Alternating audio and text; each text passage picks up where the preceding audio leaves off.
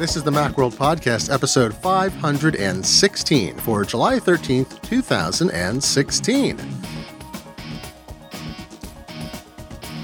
Hello, dear listeners, and welcome back to the Macworld Podcast. I'm Glenn Fleischman, a senior contributor at Macworld, and joining me is Susie Oakes, the executive editor of Macworld. Hello, Susie.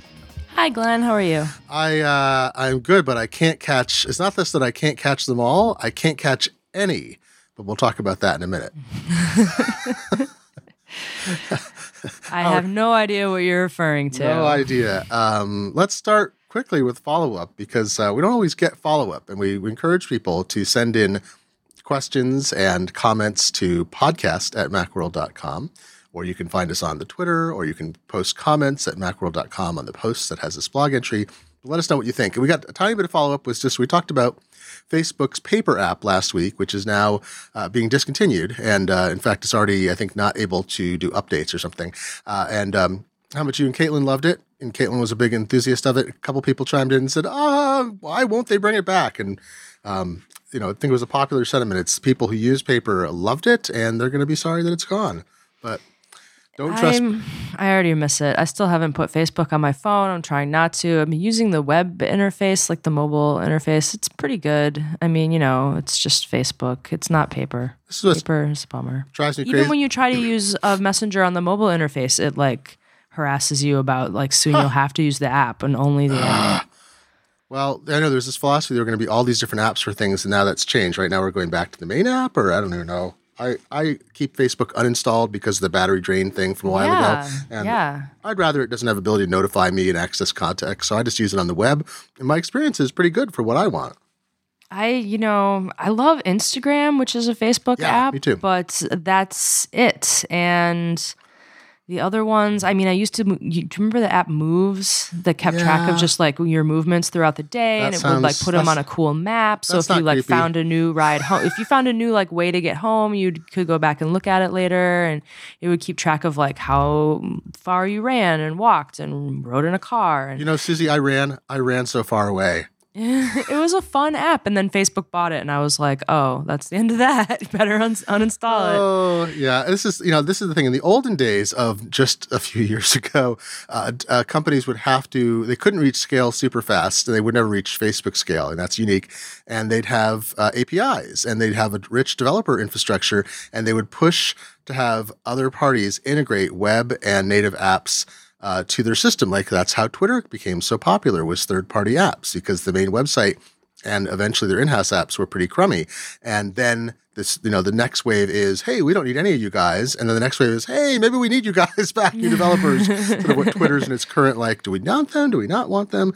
Uh, and so the gaps in the market. If if paper shut down at Facebook, somebody else could start something up like it with an API uh, that people like. So, I mean, I always use third party Twitter apps. I barely use the main site except for um, I, when I miss multi party DMs and things like that that aren't yet supported in clients because Twitter hasn't exposed the API. So Yeah, I can't use polls in Yeah. the clients. Oh, yeah, I I, don't, I don't really care, but I don't know. I don't think they know what, you know, if they knew what they're doing, they would be doing things very differently. So, uh, I'm not even a privacy person. You know, like I, I, I use tons of Google products. Google could definitely have me killed tomorrow if they wanted to. And I, you know, I use like the discount card at the supermarket and the thing that you know lets me go through the tolls without paying and and all that stuff. Like I don't, I, you know, I'm not like a, a paranoid privacy person, but still, something about Facebook is just like I, don't want them on my phone as much as possible. it's how they seem to shade the privacy issue all the time. I don't think there's ever been a case in which I felt, well, I shouldn't say this. They're good about security. They've gotten very good about trying to help us as Facebook users uh, exercise more care and also have greater protection against our data being accessed by people who aren't Facebook. Um, but when it comes to them, they don't have the same level of care about preserve, like like proactively i hate that word i said it anyway um, getting reaching out to us and saying hey uh, you know here's something that's going to change and if you want to do it let's opt in. Instead they're always pushing back pushing back pushing back and they, they don't need to uh, they shouldn't seem that desperate because it pushes people away but so far well speaking of giving up our privacy um, I set that one up for you. I, I was thought like, I- I'm gonna lob him a I'm softball right hit that out of the here. park. Everyone's talking about Pokemon, Pokemon, Pokemon, go, go, go, go, go. Uh, so we've just lost 90% of people listening to the podcast who are not, well, I don't know. I'm, uh, I don't know our demographics. Maybe everyone listening is a Pokemon, uh, former or current Pokemon fan. I never got into Pokemon. It was Spoiler, just. we're not into it either. Yeah, I just I was too I think well you know you and I are not that far apart in age I missed the Pokemon uh the first wave and then I missed the Se- too. Pokemon second are we in the third wave now I don't know my kids did I don't it know. I think there's like a I mean I don't think it ever went away but the first big wave I was too old for it My coworkers who are a few years younger than me, they're like seven, eight years younger than me. They they went through the first one when they were kids, and I mean, there's been like vi- Nintendo games the whole time. Like Flo plays plays I think po- a lot of Pokemon. I think she has like a 3DS. Um, but yeah, so now you can play in the real world. It's a, a augmented reality game. It's made by Niantic, which used to be an in-house Google little startup studio thing, and they made a similar augmented reality game called Ingress, which was like it was kind of like Pokemon Go. You had two factions, you could join one side or the other, and then you moved around in the real world and you saw, you know, an overlay of over the real world on your phone, and you would battle to um, capture these, you know, different points around your city and then you, for for your faction. And so it was kind of like that. So the Pokemon Go is is a little bit similar to Ingress, and actually we even put up a tip article. Um, uh, one of our writers figured out that uh, there's an official Ingress Live web map that's still alive because that game is still going Yeah, on. yeah. And you know what? There's a lot of overlap between active uh, Pokemon areas and and Ingress sites. So so you could check that out if if you are playing Pokemon Go. But so you're walking around the world and you're on one side and you're trying to um, battle down these locations and capture them, and then you put your Pokemon there and you've kind of uh, you you've owned that spot. So it's a little Foursquare-ish, but augmented reality and good fun. And I mean, I'm not playing right now. I have a lot of stuff going on, but I've heard from like I mean, even coworkers like our our guy Jason Cross over at Greenbot is playing, and he went out. Last night they went to like, you know, a mall near their house, like one of those outdoor malls. And there were like 50 people there playing Pokemon. And it's stretched across age groups and genders and, you know, different races. And everyone's playing and they're like talking to each other and like high fiving and saying like where they caught this Pokemon or that. Pokemon. And yeah, so it's like, it's a really weird, bizarre little phenomenon. It's less than a week old. So if you still have no idea like what is going on, don't worry about it.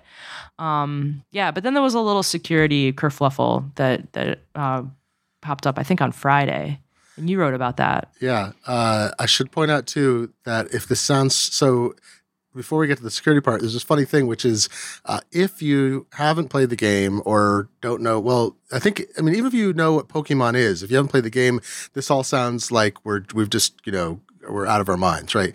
Um, we're just like, what is Susie did in the, what, the They're real like world? little And- monsters, and you c- gotta catch them all. well, yeah, but the, the thing that I think is is sort of funny about it is that um, there's been a lot of pokey pushback because uh, because it's mapped to the real world. So there's people whose houses. So there's Pokemon gyms, which I don't quite get what the gym thing is. Is that where you like train your Pokemon, right? You go to a gym to I train don't them. really know. Yeah, something, like, that. All right, so yeah. now we sound, you know, I sound like my grandpa. It's great.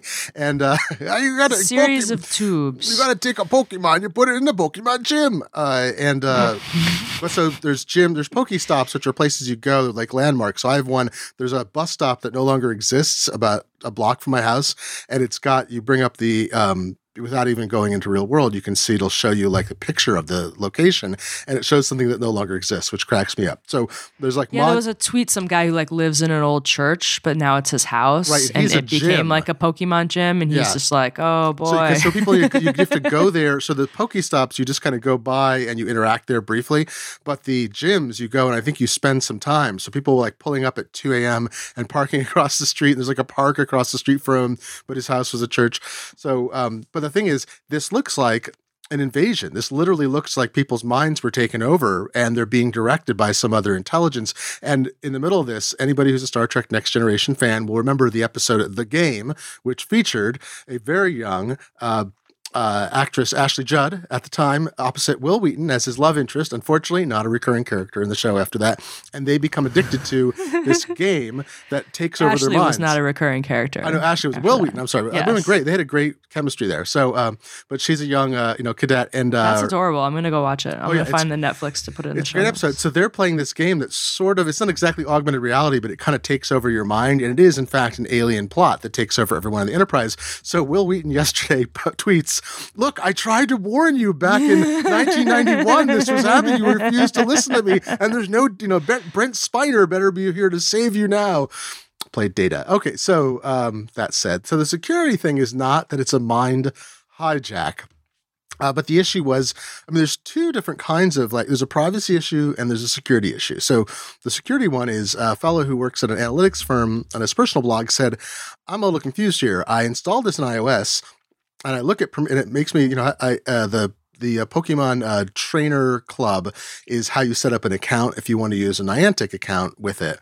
Um, and uh, the account system was down because they've had, uh, they apparently have more users than Twitter registering, something like that, or playing so the growth curve has been unbelievable uh, because it's free to play, and then you buy in-app uh, coins in order to you know Jigglypuff things or something. I don't know. Whatever you do, you, you, you Charmander your coins to make a Jigglypuff, probably. Um, just That's way more than I know. That's I the funny know. part. Like I'm I'm, laughing at how like little we know about this. I ha- I used to watch the Pokemon show, so I know a little bit about that. I have children. Nice. Uh, so anyhow, here's the thing. So the security guy says, so, I'm sorry, I'm calling him Mr. Security Guy. He uh he's you log in via uh, you can log in via Google account, and usually when you authenticate via Google uh, at, with to some of their service, just like with Twitter or Facebook, it says, "Hey, here's the permissions you're giving yeah, to you the get service." a little pop up. Yeah, it's it like says- I want to look at your calendar and maybe your photos, and you're like, mm, Do you okay. want to allow this, right? And so in this case, you log. It has a Google login screen. Oh, I found it. Season five, episode six. Yeah, you log exactly. There you go. TNG. It's probably on some streaming service until. Uh, on Hulu. Yeah. is it? Oh yeah, see, because yeah, uh, yeah. Star Trek's moving to CBS because of the new series. You'll have to have a CBS subscription unless you want to buy digital downloads. You won't be able to stream it anymore, uh, unless ex- except in certain places.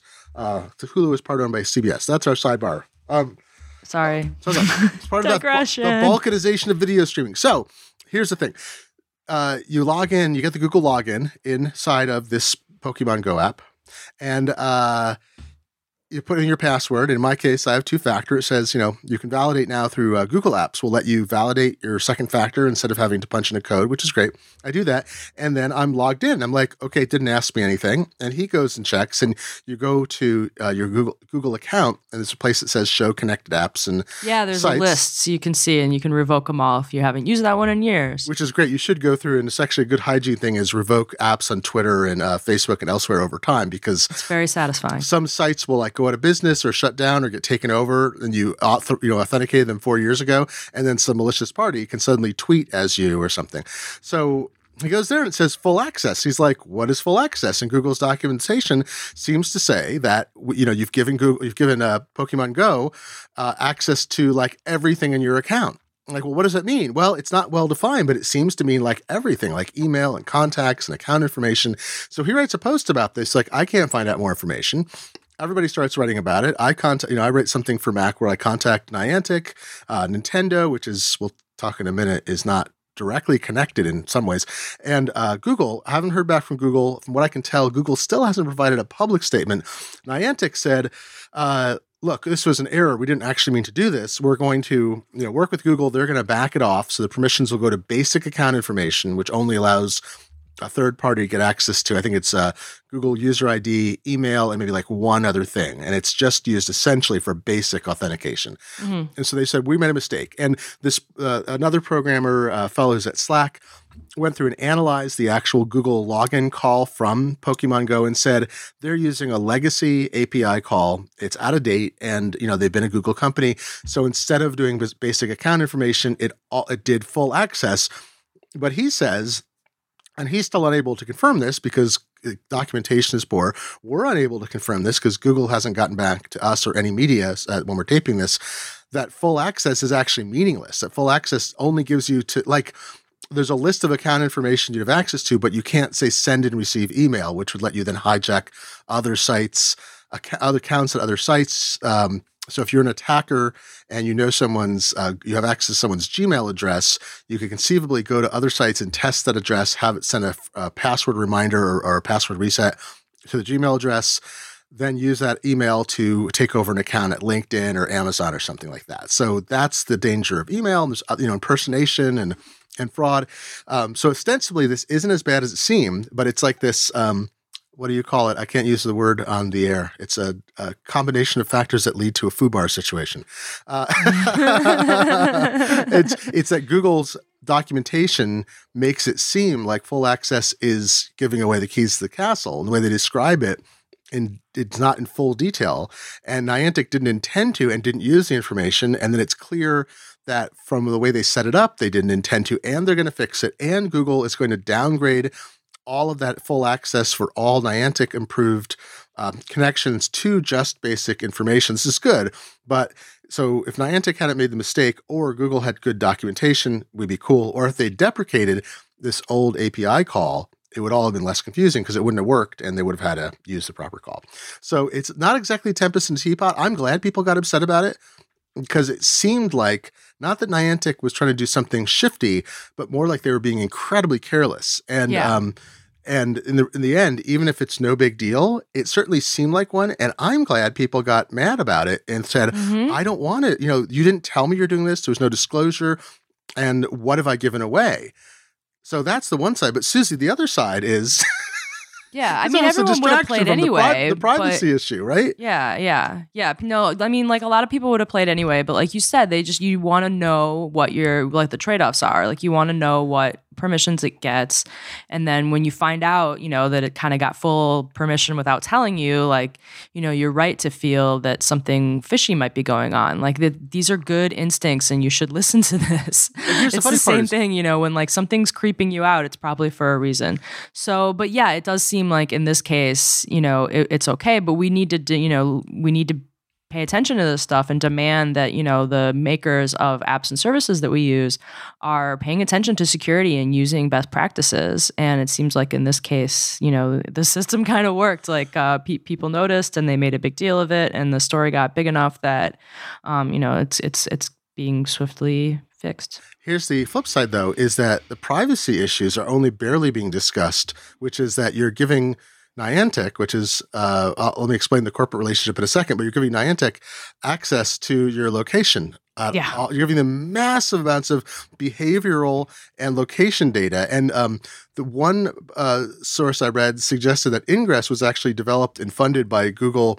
Uh, you know, there's a game division that didn't have to turn a profit inside of Google that, you know, which became Alphabet because it was a way to do ground truth that you get people to go to locations that were specified in ingress as being mapping information that Google was collecting yeah. and basically be able to verify. And I don't know if people were supposed to capture pictures and ingress and so forth. Yeah, they wanted more maps of like footpaths and stuff, like the kind of stuff where Google Street View cars can't get to. Yeah, yeah. and that that stuff still shows up on Google Maps, and I always kind of wondered, you know, how they how they got that that level of detail. But that was a thing, and then they had another app called Field Trip that would try to send you to like little undiscovered kind of gems around your town, but it was more of like a tourist thing.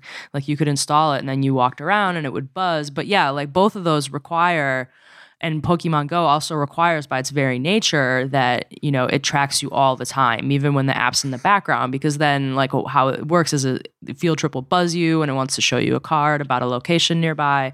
Pokemon Go will buzz you and there's a Pokemon or something. So, so yeah, you have to have it on all the time. So they are tracking your location. I guess it's a big battery suck. Um, you know, if you're going to oh, play, God, yeah. you might want to get a, an external battery, a couple external batteries, I or it you in know, my a, office. All right, I unplugged my office just running, and the battery went down by like twenty percent in a matter of minutes. Yeah, just uh, because I'm inside, so the GPS doesn't work as well. So it tends to there tends to be a power so issue. So it's there. trying really hard. yeah, although GPS is passive, I don't know something something was going. Maybe more cell access as a result. Uh, so here's the other funny thing: is I was thinking, well, this is great. So all they have to do is a minor upgrade. It's like you're you're there's a very valuable Pokemon at this warehouse. Go there and you will see you know, a Charmander and it will hand you a package. Now take that Pokemon to this other address where you'll get another Pokemon. I'm like, then Amazon has its fulfillment operation to solve like that, right?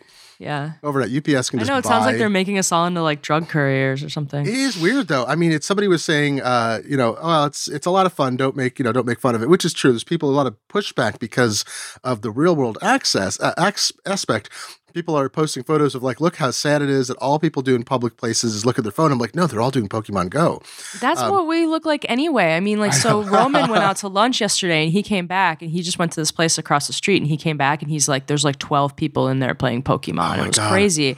And then I went out like, like a few minutes later expecting to see the same thing. And I definitely saw a few people kind of like walking up the street looking at their phones, but I couldn't tell if they were the normal people walking or, I mean, like, I work in Alien Soma, invasion. so it's like, it's kind of, everyone's got a phone, everyone's always looking at it. Alien invasion. This is like the first 25 minutes of like every alien. You don't need Among to Us walk movie. around staring at it. Like it does buzz you, I guess. but people are looking for for special stuff. But I, don't- I think the funny part is that it's it's like the you know there's yes yes it doesn't give you full. It's not uh, taking over your Google account if you use that for uh, for logging in, but it is sending you to random locations and tracking that you go there. That's not disturbing Think at all. Think more about your personal security Yeah. than your digital security. well, we saw this were already reports of people being robbed because people were setting up. Whether you Yeah. can set up uh, uh, lures, I think, or something. Oh my gosh. I mean, there's ways you can set up. Uh, uh, so it's people would only a matter of time before those are paid too. Where like a bar can pay to set up a lure at the bar and have, you know, like I'm gonna pay this much a month and have a super rare Pokemon here. You saw the sign already. There was a, the a cafe or something that said Pokemon Go is for paying customers only. You couldn't. Oh you can't go inside and use your Pokemon Go without actually buying something. You don't have to go inside though. Well, I don't. It depends. Some of the locations, you're right. They're they should extend beyond, but in some cases, uh, someone posted this funny little story. It said, you know, I was at home. And there's a knock at the door, and there's these two kids with cell phones looking really sheepish, saying, "Excuse me, ma'am. There's a um, we're playing this game. It's called Pokemon Go, and there's uh, you know such and such in your backyard." She said, "Oh, isn't that sweet?" Said, then I slammed the door on them and ran back there and caught it. like it's like the digital equivalent of I lost my ball in your yard, Oh my miss. God, and it's it's like, oh, that's now. my ball now. That's Get my off my lawn. Um, so the just to be clear about this ownership structure, because uh, some people I know do video game stuff more seriously than I do. Talking about this yesterday. So Nintendo is not Pokemon, which I thought because I don't pay attention to this. Nintendo. Yeah, I thought Pokemon was like Mario and Yoshi and whatever was like a Nintendo property. No, like Nintendo either co- they co-developed the intellectual property with two other companies. So they there's a company called the Pokemon Company that was founded a number of years ago now. Nintendo is a one-third owner of the Pokemon Company. The Pokemon Company did the licensing to Niantic to give Niantic permission to develop this game. Niantic used to be a Google, Google subsidy, as you mentioned. It was spun off and capitalized in October 2015 with investment from Nintendo, Pokemon, and Google. So there's Hmm. nothing nepotistic about that at all. So at some level, it's like money is pouring into Niantic, and some you know value of that is then going to you know flow through to these other companies. Nintendo's stock went up. I think uh, like oh yeah. over the week it was like worth nine billion dollars more or something. You know, that's. I, I think it's going to be this this game. Hopefully this will open the floodgates and Nintendo will be like, okay, we'll make Mario make- games. Yeah, we'll exactly. make, you know, Super Smash Well, Brothers for iOS. I'll like find third yeah. parties to do it because their thing. Yeah, I mean that's the thing is another company that took an infrastructure they'd already tested and worked out, essentially subsidized as part of Google. They're able to take that and then deploy it. Although they're even having scaling problems even with uh, their resources. Well, and good for Nintendo for not just doing like, okay, we'll do like, you know, Dr. Mario for iOS and make it, you know, something so kind of obvious and like still, you know, D-pad controlled. Like this is this is totally different. It's not, you know, a, we're going to take a console like arcade kind of experience and put it on a on a touchscreen. Like this is this game could only exist, you know, on a mobile device like a smartphone. So yeah, it's pretty cool. yeah, yeah. So they did a good job there. I mean, you know, it wasn't like an invented thing. Niantic had already made this, so they just kind of skinned it a little bit and changed it. So it's Pokemon. But everyone who loves Pokemon is having a blast, and people who have not been into Pokemon before, like, here's a good chance to jump in uh, if you want something fun to do with your kids or with your neighbors or I don't know. But be careful out there. Like seriously, like use common sense. I've seen some, you know, kind of bum bummer think pieces that you know they're they're they're not bummers because it's like oh you shouldn't have written that but some things saying like look there's a you got to keep your you know your privilege kind of in check because if i have white skin and i'm walking around a neighborhood like with my friends looking for pokemon like people might just be like oh that's silly but if me and my friends all have dark skin and we do the same thing like people might treat us suspiciously. So so just you know be good to each other and have fun out there but be careful it's an excellent point. It's an excellent point. And the flip side is people might actually venture into neighborhoods they're unfamiliar with that have crime problems, uh, whatever their skin color, ethnicity, and they wander in there because they're like, "There's a Pokemon there." It's like, yes, there are also people with knives there. So perhaps you shouldn't be going to the Tenderloin at night uh, or parts of the Bowery. Uh, and um, and so yeah, I wouldn't go places I just had no idea like what was going to be there. You know what I mean? Like you got to kind of do your homework before a, yeah. you just go. So, uh, depending on where you live, who and, you know, whatever. Yeah, Niantic might consider also not like uh, having things go live at like two a.m. Like someone I know in Boston was like uh, it was up late and they're like. Is it wrong of me? It's 2 a.m. and such and such just happened in the game for me to want to go out to like this dangerous part of town to do this thing. It's like, yes, yes. it is. But shouldn't Niantic, Niantic know the local time zones? They might be able to control yeah. that. Um, well, so that's that is Pokemon Go. Uh, this was also the week of malware last week, where there were um, two different kinds of OS X malware were discovered. Although both of them were sort of ineffectual, but uh, could potentially have been dangerous. And it's so rare. I don't want to say rare, but it's it's not it's not a common thing. I mean, there's regularly incidents of um, security researchers finding problems, often without exploits in the wild. Here are two uh, two attacks that both rely on naivete, um, but they are both ostensibly, you know, effective ways for someone to take over um, take over a Mac. Uh, one is this thing called backdoor.mac.eleanor, um, which is a, a, Trojan horse, and it doesn't do anything, um, but it will um, it, once you uh, once you uh, receive it, they don't know the distribution vector. You have to double click it, and then you have to double click a file inside it. So you have to like unzip it and open a file. Um, the other uh, the other one is called um, OS X Key DNAP. So like kidnap. It's cute. Um, which is another thing that once when you get it, you have to uh, again open it to install it. So it's um, I, I, wrote a column about this just to reiterate to people that you should not. Um, oh, I'm sorry, I'm making a mistake. The, the, the, OS X Keydnap is delivered as a zip file. No one knows how it's being distributed.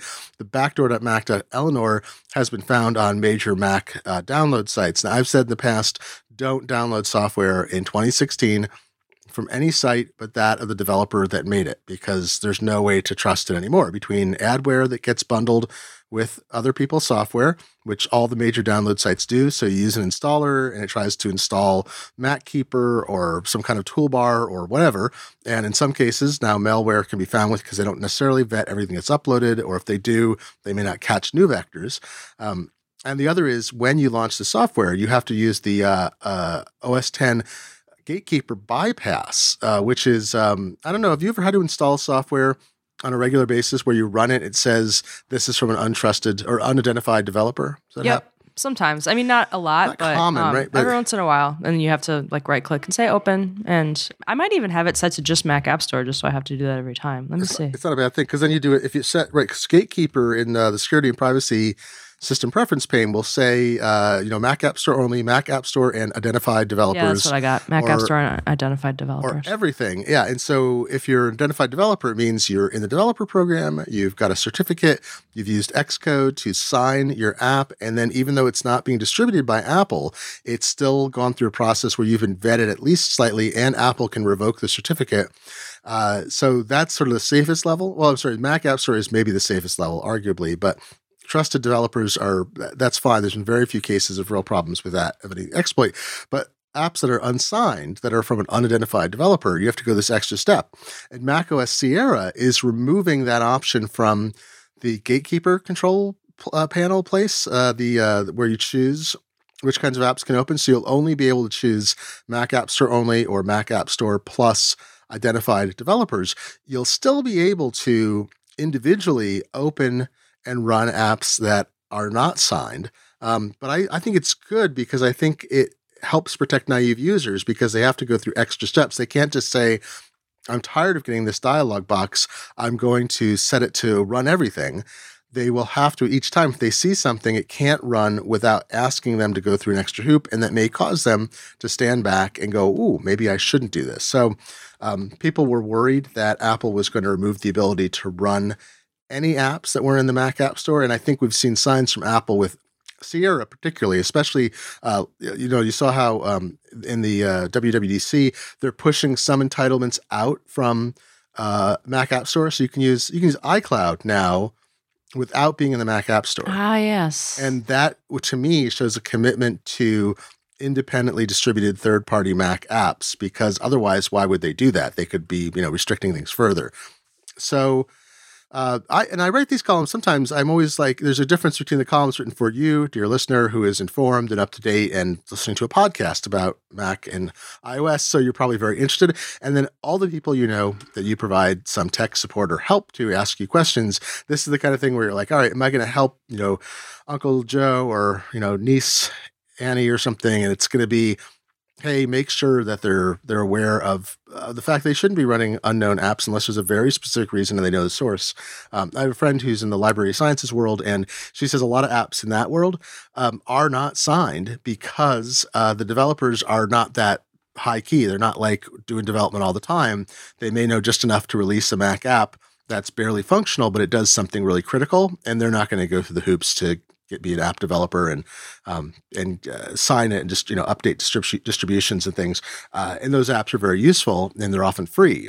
So in that world, they may you know there's different worlds you're going to see a lot of that. Although I think because of the rise of malware, you may see more of those kinds of developers going, all right, I'm just going to, you know, pay the hundred dollars a year and deal with this. Even, you know, ask people to give me some minor donations to cover my costs and time, uh, just so that they don't run into this problem where they are distributing an app no one can run. So malware. Um, that's the latest there. So, uh, so Susie, the other big news last week was public yes. betas are out for iOS 10 and macOS Sierra. Oh, yeah, kind of a big deal. Yep, iOS 10 and uh, macOS Sierra, which were both in developer beta since WWDC, are now in public beta, and anyone can sign up.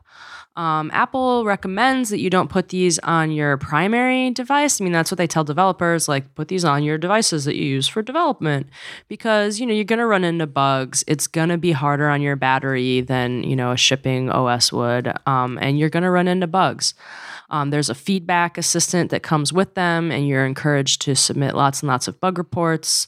Um, when I put the public beta on an iOS device, um, the feedback assistant still had my reports in it from the iOS 9 public beta. So, um, and that doesn't mean that they didn't read them or they didn't care about them. Like someone on Twitter was like, it still has my reports from last time and I still see these bugs. And it's like, well, I mean, you know, they're only human, but they're trying to get as many um, bugs as they can. And that will, uh, you know, eventually make the the shipping release, sh- you know, should help it make make it better for everybody. So even if you don't participate, um, so yeah, but uh, the developer beta of iOS 10 has been pretty stable. I have a couple of apps that won't run at all, um, uh, like third party apps, but most of them have been fine. Um, the battery life has only been an issue if I'm doing a lot of navigation. Um, so yeah, I mean, if you want to roll the dice and put it on your on your public phone, you could. It's it, I've I have it on my regular phone because I'm also running WatchOS three, so I had to put iOS 10 on the iPhone that I sync my watch to. So I just went all in, and it's been it's been okay. Yeah, I've got iOS 10. I had the developer betas running, and I installed. I'm assuming I'm probably wrong. I haven't checked the build numbers, but that the second yeah isn't that right? The second dev, second I'm almost positive. Yeah, yeah, it's the, the same as the public. Yeah. So I installed. Yeah. I've had. I ran the first and second um, developer betas of of iOS 10 on gosh on three devices of different vintages, an iPhone 5, a iPad Pro 9.7 inch model, and a, an iPad 4 and it's had essentially zero problems. And then I installed macOS Sierra. I was more cagey and I put it on an external SSD that I boot my MacBook from, uh, so I don't have to convert over in case some software doesn't run that I use. And it's been uh, pretty stable. I think uh, the first developer uh, macOS beta was not as good as the second. I think there were a few like ticks and problems, uh, especially testing photos. I noticed there were um, things worked better in photos in the second beta, so they must have worked some things out. But so we've had, you know, we read a, tons of articles about this. Um, things like, well, what features should people try, uh, whether it's worthwhile. But you know, we've also taken the uh, same stance I think that you're sort of in, which is um, both uh, Caitlin McGarry and Dan Moren have written about. Um, you know, Dan wrote about who benefits from Apple's public betas, but Caitlin wrote about you know just hey, going and installing that iOS 10 beta, like boom, put it in so you can use it. Um, what's your what's your take on general on the? I mean, you said roll the dice, but should the general public should they install beta public betas? Um, the general public, like just you know anybody, probably not. I you know because like things are going to be a little buggy, and people get annoyed when their stuff doesn't work, and it is very different. Um, but if you're you know you're you're listening to a um, the Macworld podcast right now, so you're not probably not the general public. You're probably kind of a nerd. And, um, you know, just I'm telling you, nerd to nerd, that for a beta, like it's pretty good. Um, the new lock screen stuff has been really fun. Sometimes when I, so the lock screen, you can swipe, le- or you swipe to the right and see the, your widgets on the left there, or you can swipe to the left and see your camera on the right. The first developer beta, that camera was kind of wonky. Like sometimes it would only show up in like half of the screen and be turned. And, uh, but then if I open open the camera, you know, the regular way, it would be fine. So there have been like little things like that, and none of it's kept me from using it. When you fill out the the bug report and the feedback thing, it says like, "Has this kept you from using iOS 10?" And and there's all these things, and I'm always like, "No, I like iOS 10." so yeah, but the new lock screen widgets are really cool. Um, and then messages is really fun if you have other friends running iOS 10. Um, you can you know send them those things, and but um, regular people can definitely wait until the fall. I, I, know a lot of people don't even they even wait until like you know 10.0.1 or something, um, just to make sure that that first round of of installs is kind of over the hump and anything weird has been found already. So it just kind of depends on where your comfort level is, and I think people people sort of know that already, but um, but the, these are pretty stable betas um, you know, at, at you have to back up. Like so there's there's kind of some hassle involved because you got to keep really good backups of everything. Every time a new beta comes out, you got to keep really good backups. So you have like one from iOS 9, you got to archive that, and you got to keep incremental betas of, you know, your iOS 10 device because when the new you know when, when it crashes you could kind of go either way if you know if it crashes but um yeah, so there's there's kind of some chores. Um, the nice thing is when when the final version comes out in the fall, it's usually in September. It's usually like the week before the iPhone comes out, so like the first week of September around roughly. Um, the new iOS and, and Mac OS will come out, you'll be able to upgrade right from the betas. Oh, you won't goodness. have to like, yeah, you don't have to roll it back and restore it and then upgrade and and then try to put all your data back on. Like it'll just be it'll just be an up I got and more like the beta about program that. is fun this year, just how, how it upgrades over the air. You install a little config profile and it's just like do do do. Now, is that available? I have not done the public betas. Does that work with the public betas too? I think so. You yeah. don't download it. You don't have to download. Oh yeah, because you don't do download and do an iTunes doohickey for. Uh, because that's what I did with the developer beta. yeah, the developer beta was like here, download it and like email it to yourself. And the public beta is a little smoother than that. Like you just Great. visit, you visit a page on your iPhone, and it will download it and install it from there. So think it's that's, super um, seamless. it's much nicer. I mean, that like, anything that gets you out of the iTunes ecosystem for doing something is Yeah, is the developer betas used to be you had to find you know that one file for your specific device and then download it and then restore your phone and it was it was you know they still have those for the developers. I saw that, yeah but that's yeah uh, that's a different issue. if you want to do that but yeah, the but the I did the profile because I think that's the, yeah, it's a very nice way to um, to avoid it, especially you know because I've got gigabit internet, Susie. Yeah, and then if you want to get out, I know, I know. And then if you want to get out, you can just uh, like the the the method includes you know just deleting that profile and then you know restore doing software update and restoring to the old software. So they've made it pretty seamless, but that you still have to back up and you still have to just keep in mind that you are running a beta and things might be weird. Yeah, hopefully it'll make it easier when people who don't want to participate if they do incremental um, betas. So I had a lot of people who signed up for. I want to say, uh, I forget, did they start doing that with Yosemite or El Capitan? I think it was Yosemite, right? The public betas. Mm-hmm. So they uh, people had signed up for the Mac public beta program, and then they got incremental release updates. They're like, Yeah. "Get me off this!" So Yeah. this is the trick, and I've, I'm going to tell people again in case you didn't know. I forget this. There is an App Store uh, preference pane. So there is the App Store app where you can go in and it has some preferences, but then the App Store preference pane is where you control automatic app updates and so forth.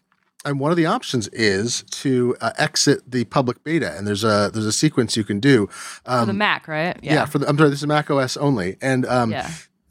that's it's not really a hidden thing, but I was there's a people are asking about it before. I'm like, oh yeah, you have to go to this thing you never change typically uh, Yeah. the app store system preference pane. And some people said i'm in the beta program. I can see a beta release on my machine. It's telling me to install a new beta release and it doesn't show me enrolled in the beta program in the app store preference pane. So hopefully that will be fixed because some people wanted to get out of being prompted continuously for incremental beta releases before the you know like 10 whatever we we're at 10.11.5 or something was coming out or 4 Yeah. and they're like, I don't want that. I want the release version of 10.11.4.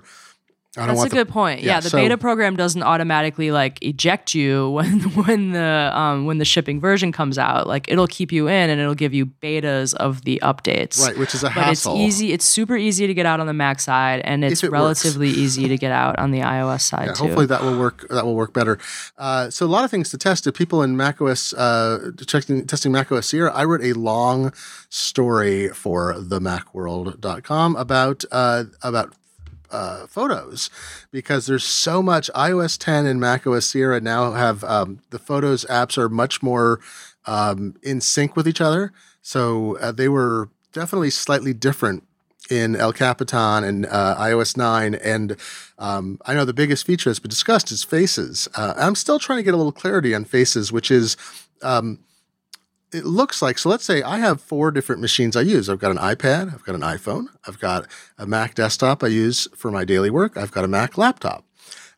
I sync these all with icloud photo library. From what i can tell and i have not been able to find a specific statement from apple and i've queried them they may not talk about it till it's actually released i don't think once facial recognition is recognized that it syncs in any way even in some secret encrypted way between my devices. So I think every, and I might be wrong, I hope I am, but it means if I have two different Macs, say, or I mean, any, you know, this whole combination, I can't identify a face on one Mac and have that identified on another, and nor will that doesn't seem right. I know. So some things I'm assuming there'll be because um, it could be a beta thing. Yeah. it could be, although I can't find anything that talks about the privacy issue there because there's a privacy issue of sharing facial recognition information, obviously through like iCloud. So I can, if I use iCloud Photo Library, and somebody they talk about that stuff being on device, on device, on right. device. If so, iCloud Photo Library. If I go to iCloud.com, someone gets my credentials and my second factor, they could log in and see all my photos. But ostensibly, facial recognition that might be something you don't want to have shared there. But iCloud Keychain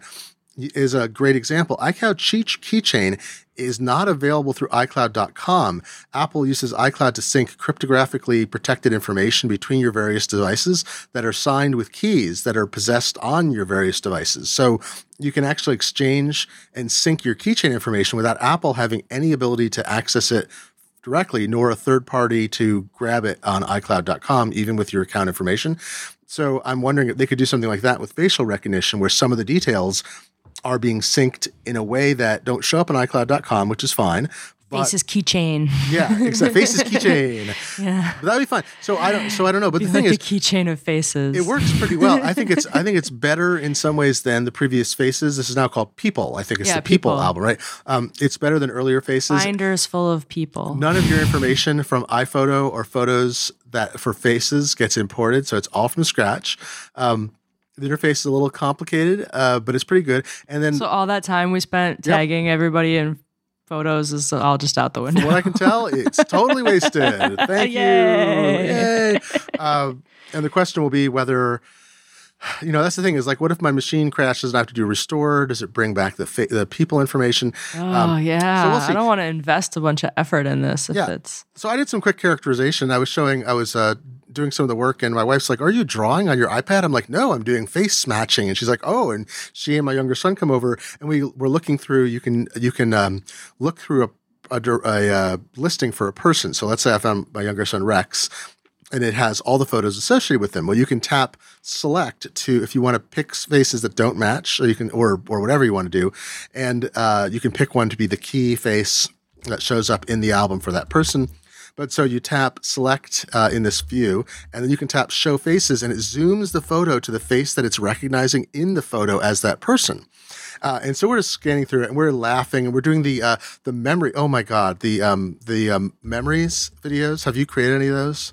No, yes. Oh my goodness. Are they sometimes they're dead on and sometimes they're just like they're showing the first one is blurry and then it pans to like a picture of a road sign and then it's it's like it is the most it can be really random. I'm like this is what a computer thinks about our lives. This is how an artificial intelligence assembles the key moments. But uh yeah, I don't know. I assume that's going to get better. It, it, it, it, can be pretty good. There are a few. We ran movies for a bunch of people who had mark faces on. I looked at some of the um, moments when I came down over a year ago to San Francisco, and we all had tacos and things. Um, I that it automatically organized uh, photos organized that into a memory, and when I play it, it's actually pretty good. It kind of showed what I did in San Francisco and the area for a couple days, and I was like, "Oh, that's not bad." Then another one is like it's a picture of a bug on the ground, and then a blurry photo, and then like I don't know, a piece of popcorn, and then like uh, the sky. I'm like, "All right, I don't know what you're thinking, but uh, but it's it's fun to play around with. But the uh, I think the object recognition. mine is weird. Like I just oh, yeah. went on a couple of vacations, so I was in like locations, like doing stuff and taking cute pictures of my niece and nephew, and then yeah, I would find like it would put in like you know a screenshot and something else,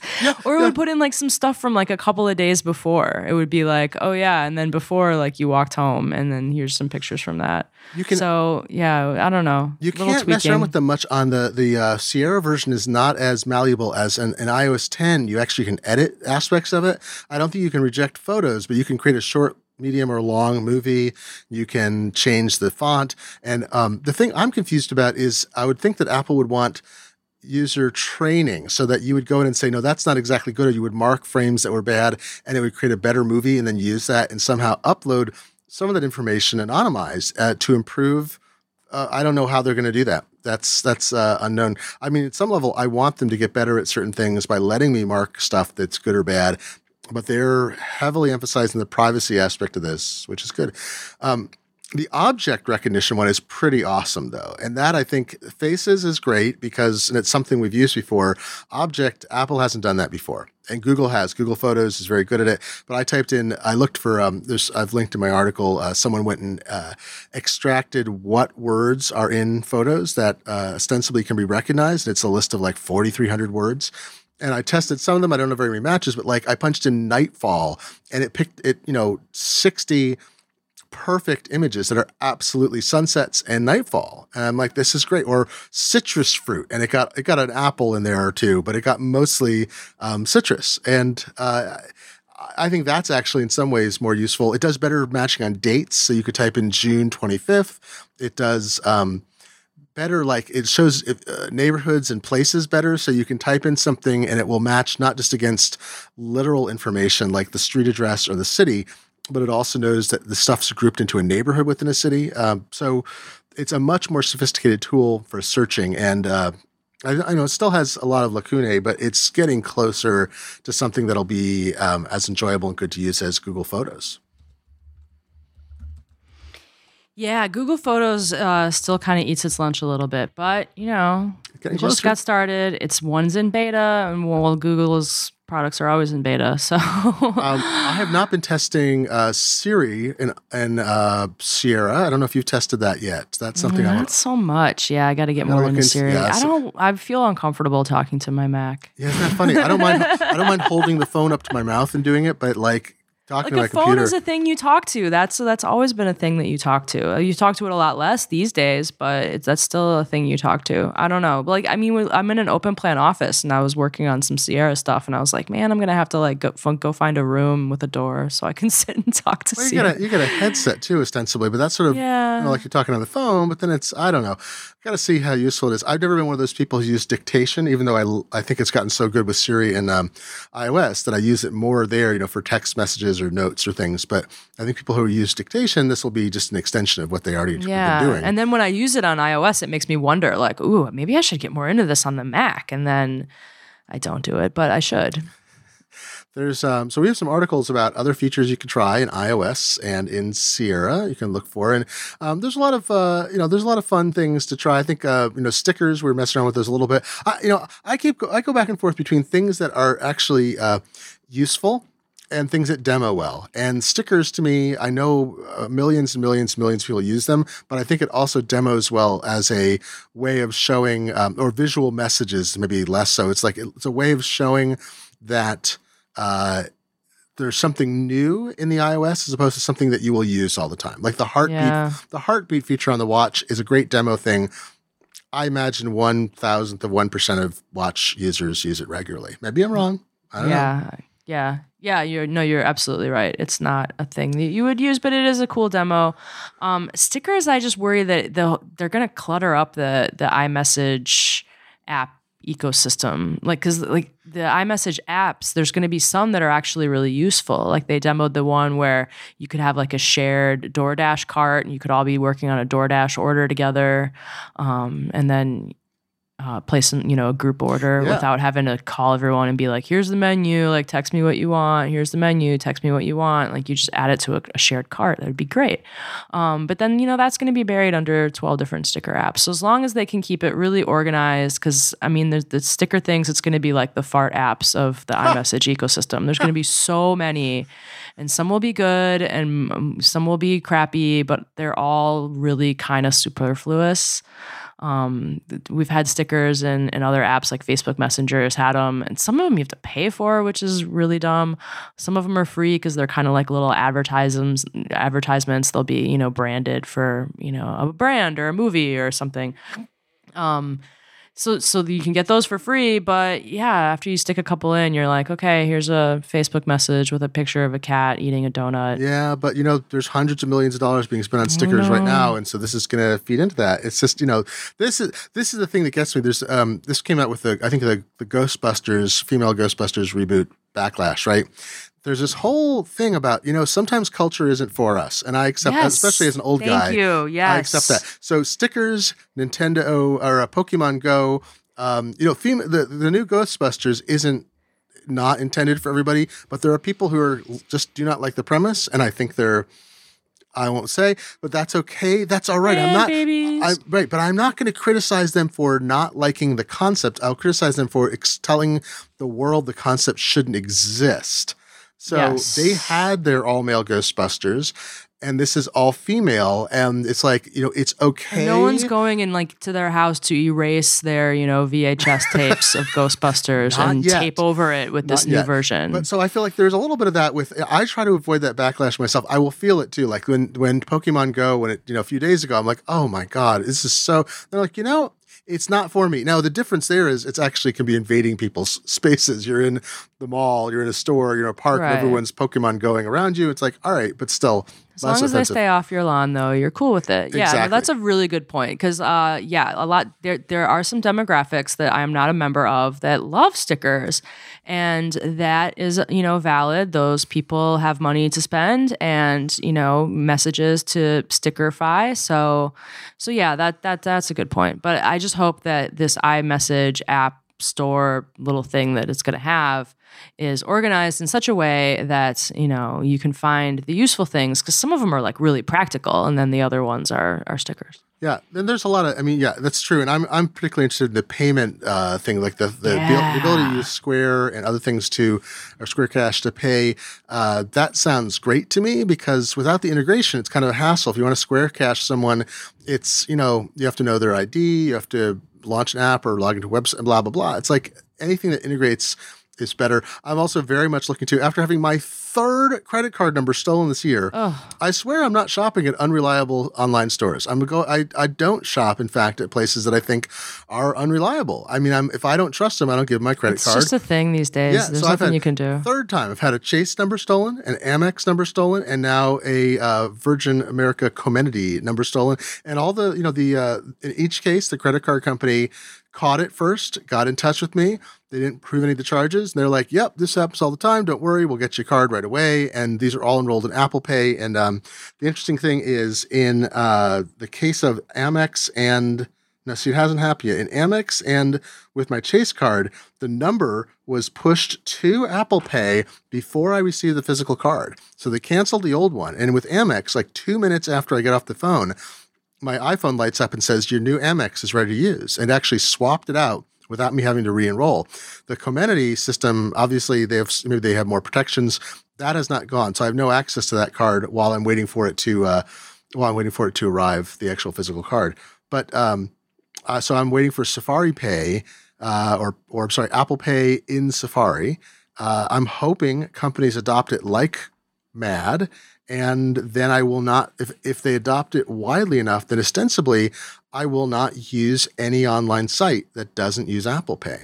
Because why not you know Yeah. like if I have a choice between two and I'm like do I want to go through the hassle of having a card number stolen another well, it'll time be easier to draw that line on the internet than Yeah. it is in the real world. Because, like, you know, if there's one drugstore by your house and it's Walgreens, great, it takes Apple Pay. If it's not, you know, then there's not much you can do about it. You That- can't yeah, like exactly. move to a, you know, a new house that's closer to a Walgreens. So, but online, everything's right there. most of the card theft, I think Target aside, I think Target and Michaels are a couple that where there was, you know, any card accepted in into store was an issue. But a lot of times it's online stores only as opposed to retail stores that are storing too much credit card information. Mm-hmm. Um, although I shouldn't say that. I mean, there were some big re- breaches there, but like Apple Pay is not perfect, but the system isolates me at least one layer away. So there has to be, you know, if criminals are able to do something by stealing cards. I mean, the thing is, the merchant doesn't get the number, is the whole point. The number isn't really exposed to a merchant in the way that it is with a swipe or dip transaction. And that's that's good. So that's another advantage. Um, I don't think there's anything else to highlight to people. I like the um, iOS 10. Um, I really am enjoying the thing on the devices I have where it says, "Hey, you should leave now to get to your next appointment." Oh yeah, you That's have to put in all the like full address information for Yeah. your appointments. But yeah, that is kind of nice. I started doing that. I, well, I've been using fantastic. Did it do that in iOS nine? I thought it did that Um, already. Oh, maybe it did. I'm not sure. I thought that was. I thought it did a better job at like itinerary stuff, but maybe it didn't work for me in iOS nine because uh, I don't remember seeing those messages. It's also well, it could be a change of behavior. I use uh, Fantastical, and uh, Fantastical I think is much easier. It does a good uh, matching job when you type in locations. So I actually drop locations into Fantastical now when I make appointments, and those are stored in the correct iCal calendar format. So iOS and OS 10 can recognize the location too. It's not like a proprietary um, Fantastical feature. Um, well, that's interesting. Well, maybe maybe it did, but now it works for me. I, don't- I don't remember ever seeing the messages before. Um, but yeah, so we've got a bunch of articles. People looking for more things to try or a reason to to move. Uh, oh, I I am adoring the new lock screen and notification system. It's so much more Yeah. Attractive. it And I, looks like Google Cards. That's why. yeah, I know, I know. Well, notif- they originally their But, notifications yeah, were sort of stolen great. from Android too. But there Yeah. you go. Um, and well, I mean, you know, they're they're much better looking and whatever. Mm-hmm. They're obviously clearly better than anything on the Android side, but that's why I like them because they look like Yep. the Google Now cards. Apple Not likes quite to as proactive, but we'll get there. Apple likes to perfect things other people innovate on. Sometimes on the software side more so than hardware. Let's say That's just baseball. it is. Um, the uh, I also I do like uh, press to unlock. Uh, press the home button to unlock. That's great. I like it. You don't like No it. No more swipe to unlock. I mean, it's I the like end it. of an era. Like that was that's like almost ten years old. I thought on larger devices it's awkward. You know, on an iPhone four or five, fine, or an original iPhone. But once you get a six or uh, iPad or whatever, it's kind of an awkward operation. You can't do it one handed, or you can't do it kind of in a gesture. It's. I think it's great. You press the button and it unlocks with Touch ID, or you then, you know, if you have to unlock with a code, you do it then. But I, I like it. I mean, I like swipe to widgets more than swipe to unlock, and I have my Siri app suggestions like pretty pretty high up in that list of widgets. So, and those are, I mean, it's pretty good at guessing.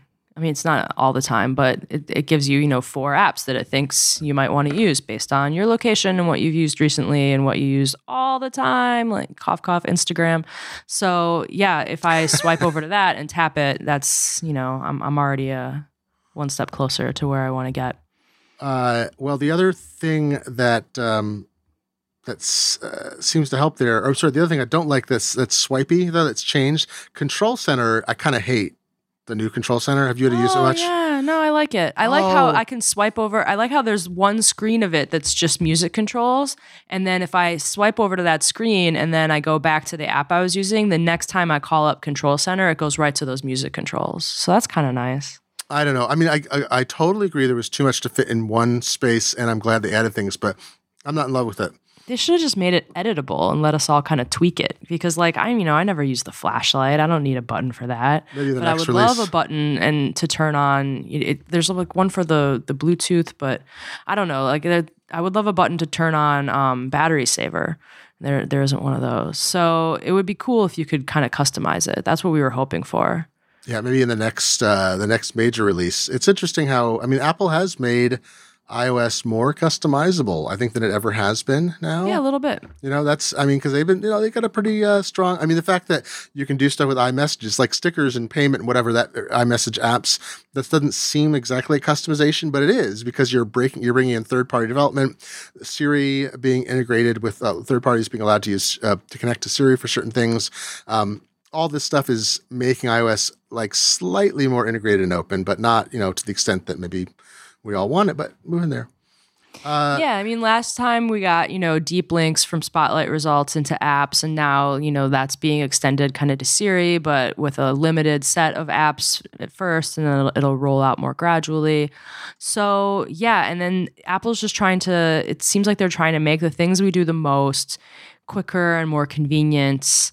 Um, Android's thing is it's it, it, it's also trying to keep you out of apps unless you really want to get into an app. Um, you know, you can do things from the cards and you can do things with the assistant, and um, they're doing these like things now where you can use an app that you don't even have installed.